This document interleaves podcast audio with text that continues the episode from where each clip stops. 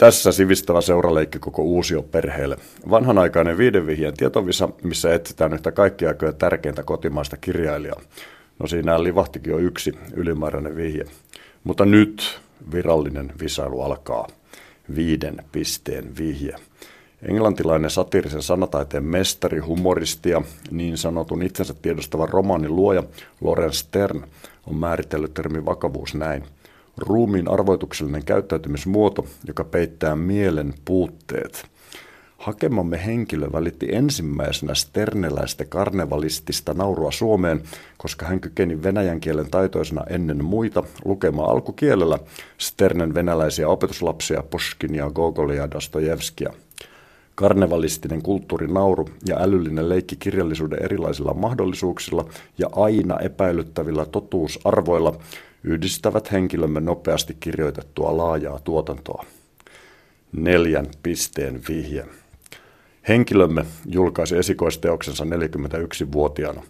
Kun tulppa irtosi, alkoi sanataidetta suihkuta. Yhdeksän vuotta kestäneellä kirjallisella uralla hän julkaisi lähes 30 teosta – Kahden ensimmäisen epoksen sivumäärä on suunnilleen yhtä suuri kuin niitä seuranneiden noin 25 julkaisun yhteenlaskettu sivumäärä. Kirjailijan romaanit ovat täysin omaperäisiä, anarkistisia vapaa-ajatelmia, joissa lukijaa puhutellaan tämän tästä suoraan, ikään kuin keskustelle hänen kanssaan. Kirjailija asemoi itsensä hauskalla tavalla kertomuksen ja lukijan väliin. Kolmen pisteen vihje. Kirjailija suolsi mainion proosansa lisäksi kymmenkunta näytelmää, jotka ovat suomalaisen dramatiikan lujaa kivijalkaa.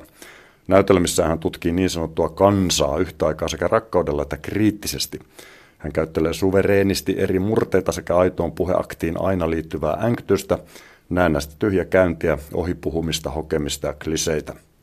Hän kasvattaa tällä kielen tunkiolla taiteen ihania hedelmiä. Erässä postuumisti julkaistussa näytelmässä päähenkilö Salomon Hapatus yrittää uhmata keksinnöllään termodynamiikan ensimmäistä pääsääntöä, eli energian säilymisen lakia. Nyt skarpatkaa, hyvät ihmiset. Kyllä tämä mestari jo pitäisi tunnistaa. Elämmehän hänen juhlavuotensa aattoa. Tekisi mieli lopettaa jo koko visa, mutta pannaan säälistä vielä pari naurettavaa helppoa vihjettä. Kahden pisteen vihje. Kirjailijamme ei julkaissut mitään oikealla nimellään. Myös lehtimiehenä toimiessaan hän käytti aina nimimerkkejä, joita kertyi monta kymmentä. Sanataiteellisen tuotantonsa hän julkaisi kolmella eri nimimerkillä.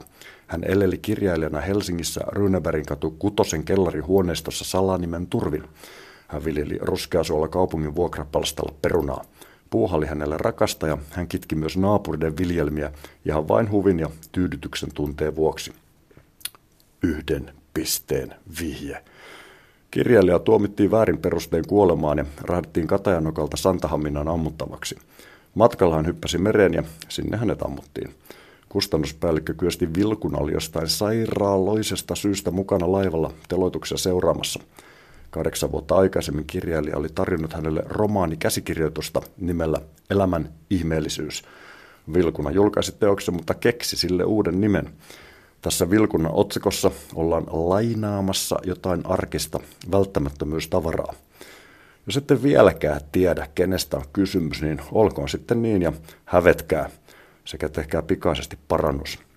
Visamme kohde viettää ensi vuonna pyöreitä juhlavuosia. Syntymästä on kulunut 150 ja traagisesta kuolemasta 100 vuotta.